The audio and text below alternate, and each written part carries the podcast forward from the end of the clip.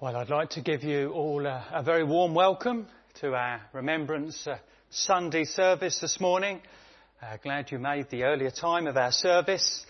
Uh, we meet as uh, a Christian service of worship, uh, but we do so wanting uh, with others across the land and beyond to pause and remember the immense sacrifice that has been made in the many conflicts over the years and especially in the two world wars. Conflicts which have secured our peace, but at uh, incalculable cost to lives and families through death, disablement, trauma and, and loss. In a moment we'll have a simple video that uh, will play the last post and will lead us into our two minute silence after which I will pray. Uh, during our service, we'll have some hymns, a Bible reading, a short account of a World War II airman, and then Mark will give us a message from the Bible, things which will help us to respond rightly at this time. Uh, after the service, refreshments will be served in the hall, and you are very welcome to stay for this. Um, if you feel the need to take young children out at any point, there is a video link and there is a creche available. Well, there are not so many times in our busy lives where we stop and pause during the day to think, remember and pray. But this is a, a very worthy thing for us to do. We owe so much to so many. It is good to honour them and to give, God, give thanks to God for the peace that we now have. So please then do stand with me now as the video will soon begin.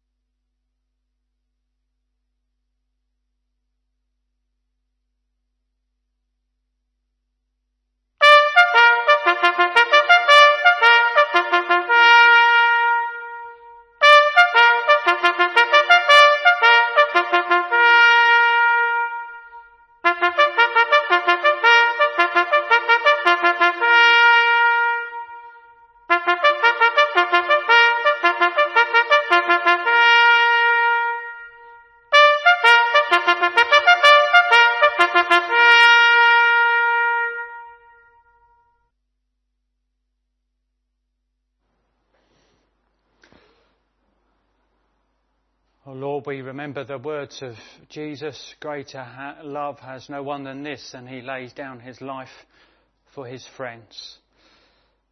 And we think of sacrifice this morning, such tremendous sacrifice, so big, involving so many, and we're humbled and we're thoughtful and we're thankful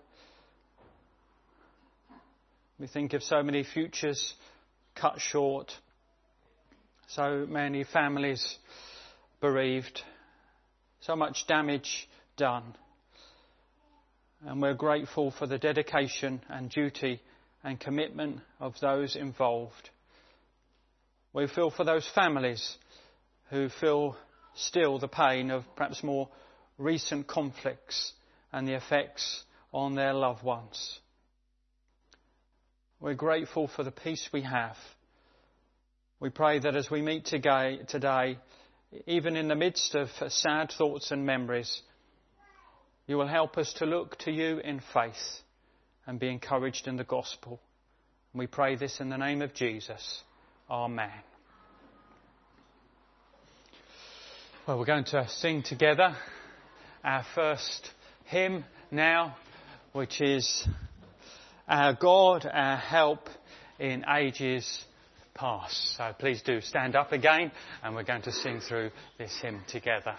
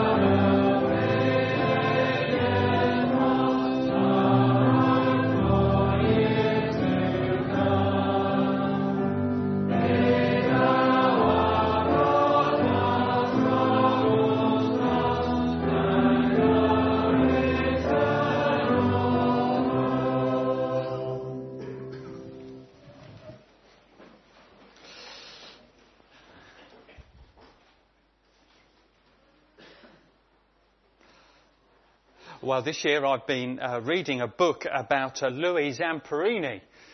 Louis Zamperini.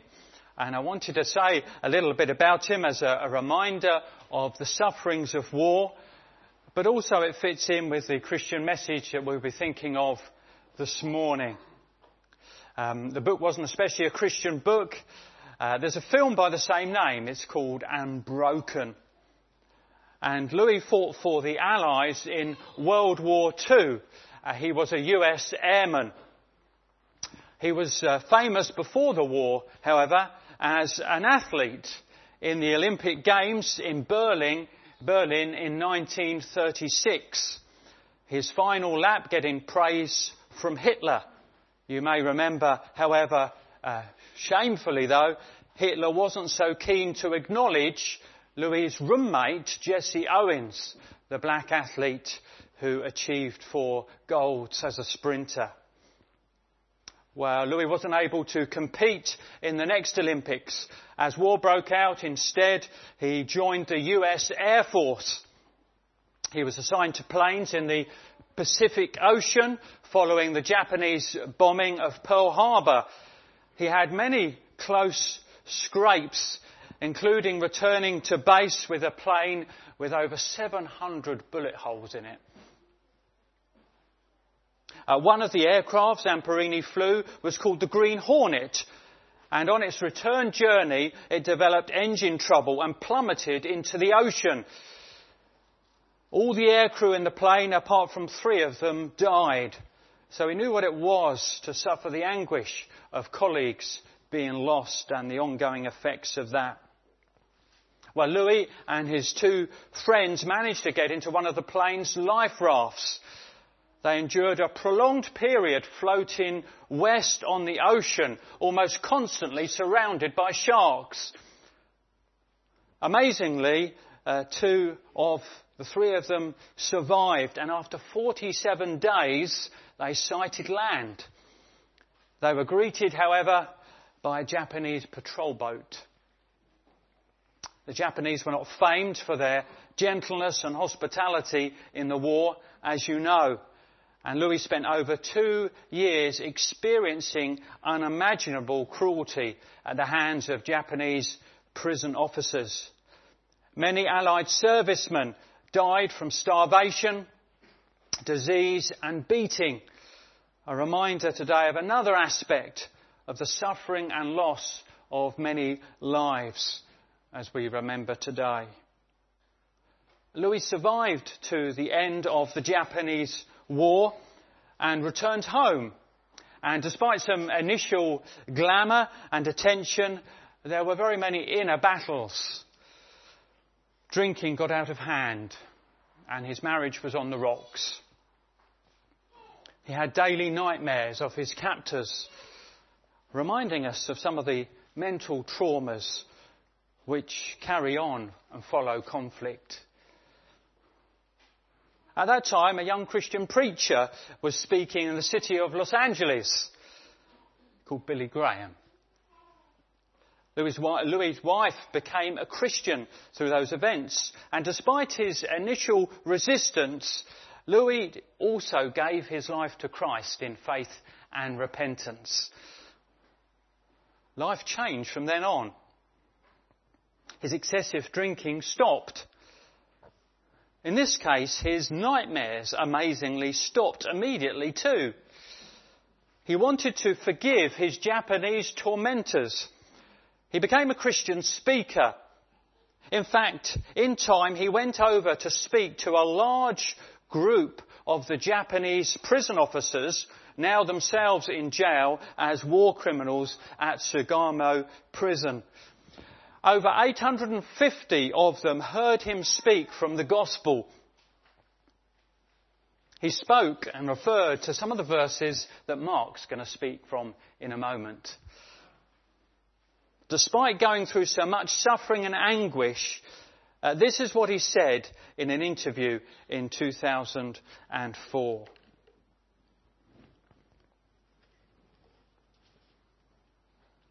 I'm a great believer, and I believe it with all my heart, that all things work together for good to those who love the Lord and who are called according to his purpose.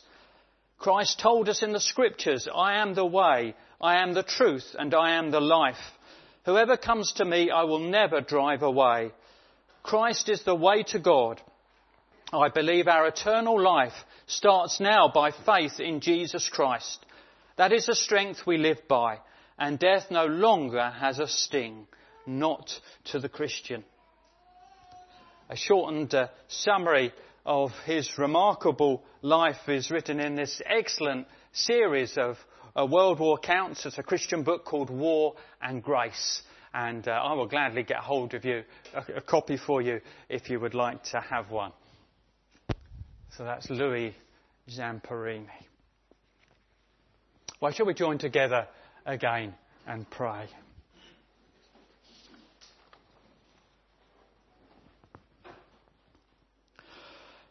Oh Lord, we come to you, the Lord over the nations, the sovereign Lord, the creator of the ends of the earth. We worship you and bow before you in our hearts this morning. A God of justice and a God of love. We thank you we may take refuge in you as our first hymn reminded us the God who is always the same despite the ups and downs, the traumas, the tragedies. Lord, we come and give thanks for the peace we have in our nation. A peace that we have had on this island for so many decades. And we praise you for it, remembering today uh, some of the cost which achieved it. We thank you, Lord, for the peace that is possible with you through the Lord Jesus Christ, the Prince of Peace. And for that wonderful theme of peace that we can remember on a day like this when we look back at events which were so unpeaceful. Lord, we do pray for those involved with defence, for those in uh, armed forces, for those in government, for those in other governments, and pray that you might give them immense amount of wisdom to handle delicate situations well, so that there may be peace. We pray especially about the conflict in the Ukraine at the moment. We feel sad at such devastating damage and loss. Lord, to what we can see of the situation, it seems as though there's been an unjust oppressor taking land. Uh, we're grateful for the pushback there seems to have been, but we're so sad at all the casualties that it brings. And we pray that those involved may act wisely, may where necessary be brought to their senses, and there may be a just and peaceful outcome in that situation.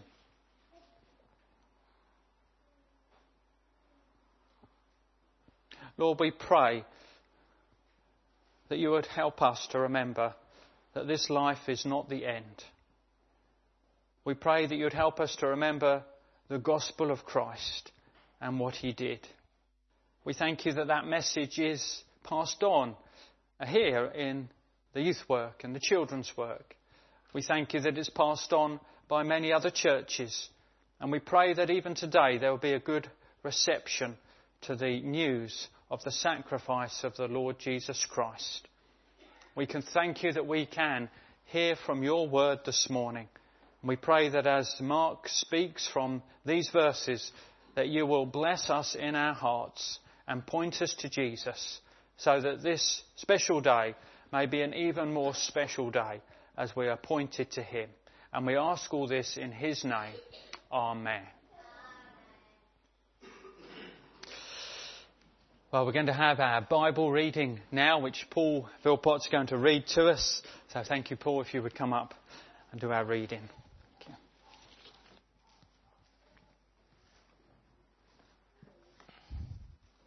Our reading's taken from the first uh, the 15th chapter of 1 Corinthians, is on page 961 of our chapel Bibles, verses 1 to 9.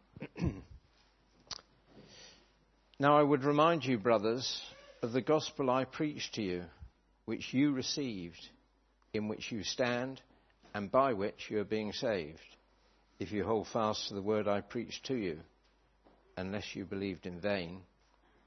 For I delivered to you as of first importance what I also received that Christ died for our sins in accordance with the Scriptures, that he was buried, that he was raised on the third day in accordance with the Scriptures, and that he appeared to Cephas, then to the twelve.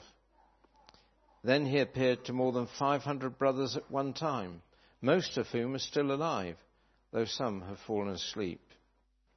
Then he appeared to James, then to all the apostles. Last of all, as to one untimely born, he appeared also to me. For I am the least of the apostles, unworthy to be called an apostle, because I persecuted the church of God.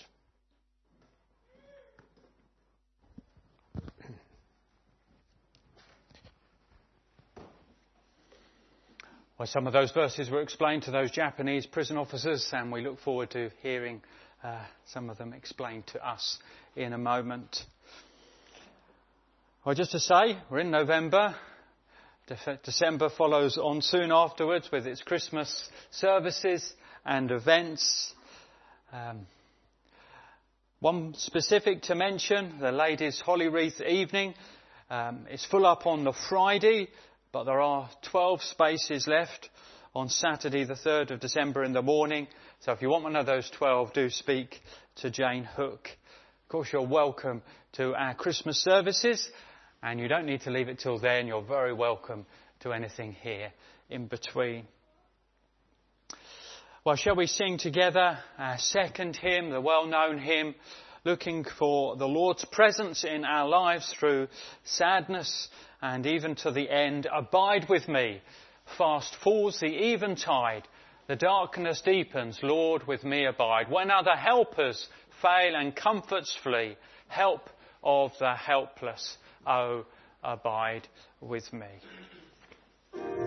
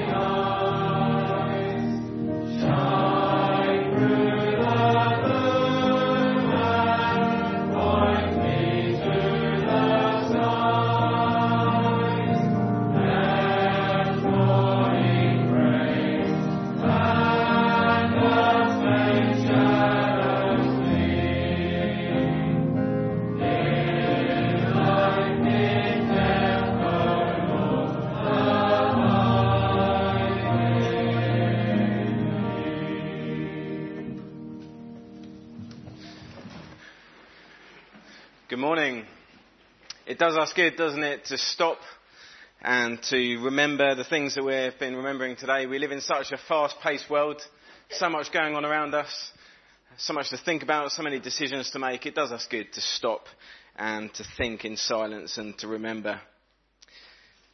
World War One was called the Great War for a reason. It was the most deadly and destructive war up until that point. It's estimated that 8.5 million soldiers died as a result of their wounds or disease, and up to 13 million civilians died. And that's because of things like starvation, uh, coming across the enemy, uh, military encounters, disease, exposure, massacres. World War II, though, was even more deadly so in the UK, there were 450,700 uh, military and civilian deaths. Worldwide, it's estimated that 15 million people died in battle, 25 million were wounded, and there were 45 million civilian deaths. Although that's an estimate at best. It's hard for us, isn't it, to get our head around those sorts of numbers. They're just too vast for us. It's difficult as well for us to imagine the sense of loss and pain and struggle that people felt during those times so many went through. And both young and old gave their life for the country, for this country. So, this is uh, John Travers Cornwell, who's known as Jack. Uh, he was 14 when he joined the Royal Navy. That's now 14. Uh, that was at the outbreak of the First World War. When he was 16, he found himself serving on HMS Chester. And uh, in May 1916, he was involved in the Battle of Jutland. And he found himself on a gun, and uh, his comrades around him were being shot and they were dying, and he stayed at his gun until the fighting had finished and sadly, two days later, he died. And this is what his captain wrote to his mother. His devotion to duty was an example for us all. And his Victoria Cross was awarded just a few months later. Isn't that incredible? 16 years old. Some of you here are 16, right? 16. Well, this is Lieutenant Henry Webber. He was the opposite end of the scale. So he, uh, he was born in 1849. He'd already been working for 40 years before the war broke out. So he went to sign up and he was 65, so they rejected him. Uh, but in 1916, the British Army needed more troops, so they started calling up people that they'd previously rejected, and he got a call up. And he joined South Lancashire Regiment as a temporary lieutenant. Just two months later, he was taking rations up to his battalion in the Battle of the Somme, and a shell fragment hit him in the head, and he died of his wounds. And he was the oldest British uh, casualty in the Battle of the Somme, and one of the very oldest casualties in the whole of World War One. Of course, we know, don't we, that those in the, the trenches suffered. We know that those in the RAF suffered, those in the Royal Navy. But it's also important to remember, I think, those who stayed at home. Life was unbelievably tough for those who stayed back home. Many of them had a profound sense of helplessness and loss. Uh, more than anything, the thing that they really dreaded was that knock at the door. That knock that would signify a telegram arriving with news of a loved one who had died. And in Vera Brittain's uh, memoirs, uh, in World War One memoirs, she calls it the Testament of Youth. She writes this about when she received a telegram. So it would have looked something like this. She received a telegram about her younger brother Edward. The language isn't the easiest, but hopefully you'll get a bit of a sense of it. There came a sudden loud clattering at the front door knocker that always meant a telegram. For a moment I thought that my legs would not carry me, but they behaved quite normally as I got up and went to the door. I knew what was in the telegram. I'd known for a week. but because the persistent hopefulness of the human heart refuses to allow intuitive certainty to persuade the reason of that which it knows, I opened and read it in a tearing anguish of suspense.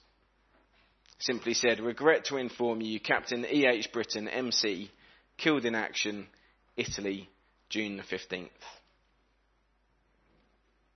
It's good for us, isn't it, just to stop and remember the sacrifice that these people made to give us the, the freedom that we've got today.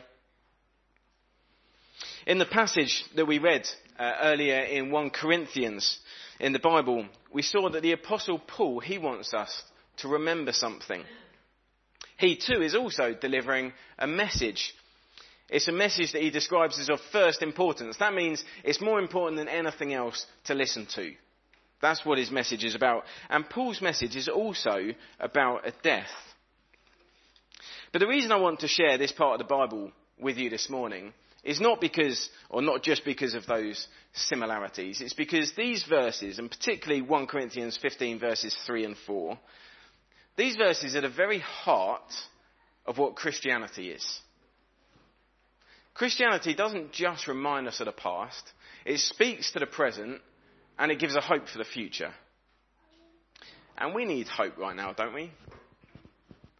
Because don't you think we're reminded every single day that the world is broken? That it is so far from perfect? You know, we, we look back on days like this and we particularly remember the world wars. But the reality is, is that ever since those wars, there's been other wars, haven't there? So many soldiers have been killed in conflict since then, and civilians.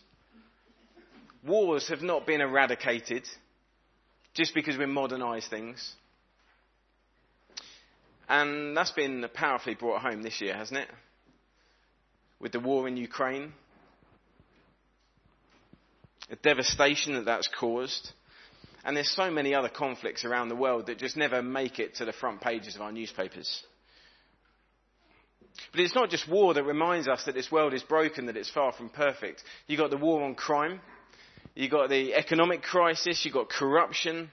Even, and this is, might seem a small thing, but those times at home when there's conflict in the family or conflict with those who you live with. It might seem a minor thing, but it just shows again, doesn't it? It's not perfect. I've yet to meet anyone who's got a perfect life at home. Our world isn't right. So, how do these verses that are at the heart of Christianity give us some sort of hope for an ending to all this? Because that's what we want, isn't it? An ending well, it centres around one man, three days, and three events. And I doubt it that many of you will be mega surprised when I say that the man is Jesus Christ. That's the man we're looking at this morning. And it's Jesus' death that Paul's message is about. This is what Paul wants us to remember. Now, one of the things I've noticed looking at war graves uh, and memorials is that often you see crosses there. There's one example. I walked past uh, Crowborough Memorial late last night, and um, there's a load of poppies there, and they're all on these wooden crosses. And these crosses, they point back to Jesus' death. But Jesus' death is not sad. Jesus' death is not a tragedy like all those others are. It's actually good news. And I want to share with you fairly briefly this morning three reasons why Jesus' death is actually good news for us. So this is the first one. You get it in the second half of verse 3. Christ died for our sins. So Jesus' death is good news because Jesus died for our sins. You see, the Bible teaches us that our biggest problem today is not war, and it's not illnesses, and it's not diseases or economic suffering, or the list could go on. The greatest problem, the Bible says, is our sin and the consequences of it. Because every single one of us, the Bible says, have broken God's laws. Every one of us has not lived up to God's standards. And it's broken God's world. You know, this world with the wars in it, with the death in it, this world is a far cry from the world that God made and where He looked at it and said, that is good. It's nothing like that, is it? We know that. There's this barrier in place between us and between a good and a life giving God. Between God and us. And yet God takes action. God doesn't want this barrier to remain between us. So what does he do? He sends his son, Jesus, to bear the consequence of our sin so that anyone who believes in him can have their sins taken away and their relationship with God restored. That's the heart of Christianity. It's about having our sins taken away. It's about having our relationship with God restored. It's a wonderful thing. This is a good news. Jesus dies in our place. He takes our place so that we can know God as our Father. It's a story of sacrifice. He sacrificed himself for us. He gave his life for us. And Paul says in verse 2, he says, remember this because this is how we're saved. Sometimes you might hear about Christians talking about being saved. This is how we're saved, through Jesus' death. Now in the war, uh, and different wars, you often hear the hero stories, don't you? People saving others uh, by sacrificing themselves, soldiers dying for their friends. Just this morning on the BBC News website, there was a, a video that came up. It's all on uh, the, the, Memorial Day. And um, there was an older man saying that he's enjoyed 70 years of freedom because his mates lay in graves around the world. And he said this quote during the video. He said, I get emotional at poppy time, but you must always remember somebody gave their life so you can be what you are today. It's a powerful quote, isn't it? I get emotional at poppy time, but you must always remember somebody gave their life so you can be what you are today. Jesus said this, John's already mentioned it, greater love has no man than this, than someone lay down his life for his friends. You know, Jesus is the ultimate example of this.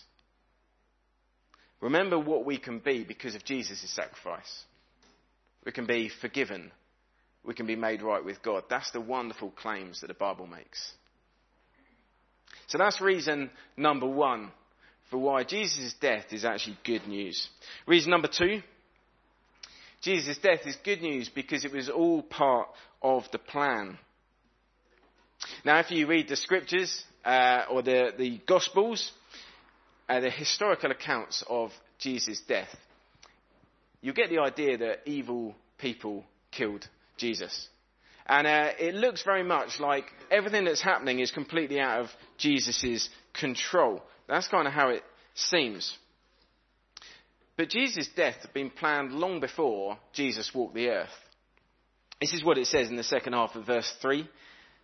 It says that Christ died for our sins in accordance with the scriptures. Basically, just as the scriptures said he would.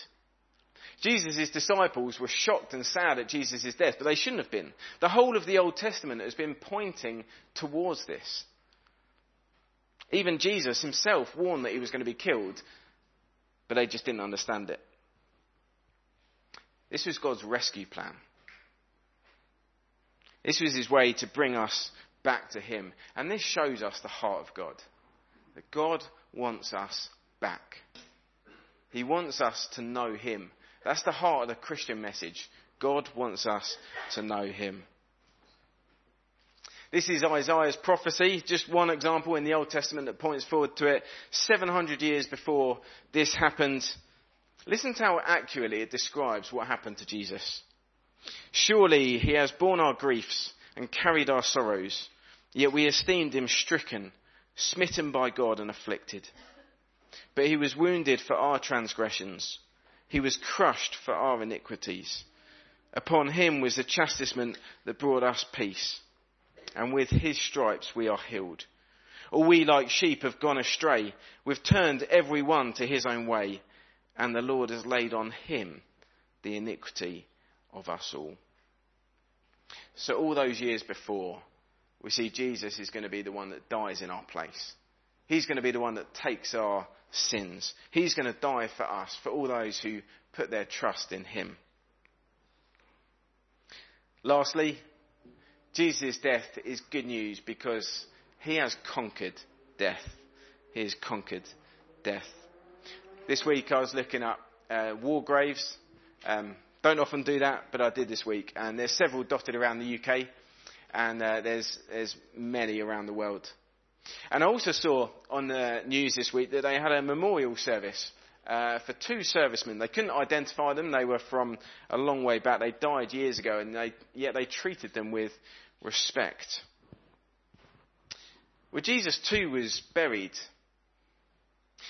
But in great contrast to the people that we remember today, Jesus didn't stay in the grave.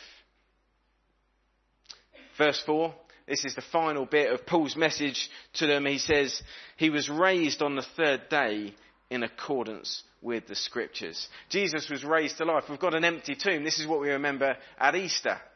And again, according to the scriptures, just as we said it was going to happen. And this transforms everything. You know, on a day like today, we honour and we are so thankful for the people who gave their lives for this country. And yet, there's a sense in which, in the background, there's such a sense of loss. And the sense of finality about it, of lives cut short, like Jack, he was only 16. But for Christians, this news that Jesus conquered death transforms everything. You see, because Jesus rose, he can give us life too. He said, I am the resurrection and the life. He's saying, I rose from the death, but I can give you life too. Jesus rising again transforms everything. It gives us hope.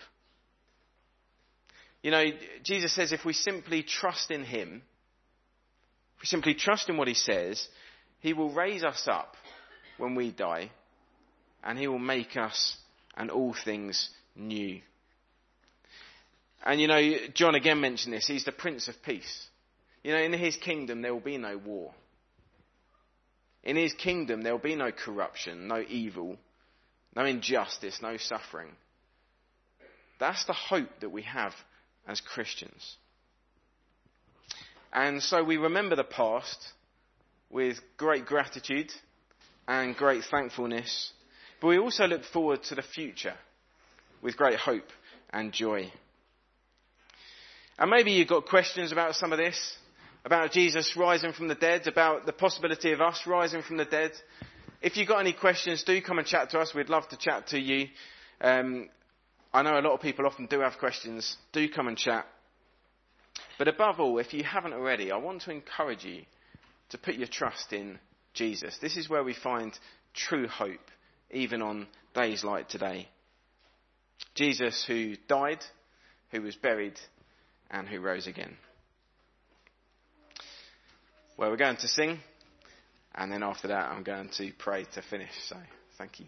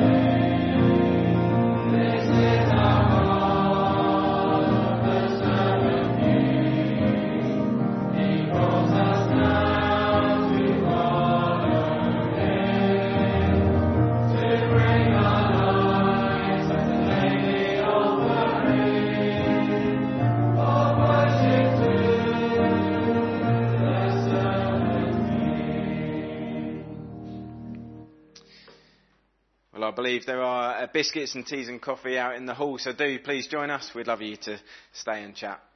Let's pray to finish. Lord Jesus, we thank you that you are the servant king, Lord, who gave your life for us, so that we too can know your life, eternal life. Lord, that is a wonderful thing. Lord, I thank you that it gives us hope. Lord, that it gives us hope of an eternal future where there are no wars, where death is no more. Lord, I pray that you'd help us to trust in you. Lord, maybe for the first time today. Lord, we thank you for who you are and for what you've done. And Lord, we pray that as we go away from this place, Lord, that you may bless us and keep us. In Jesus' name. Amen.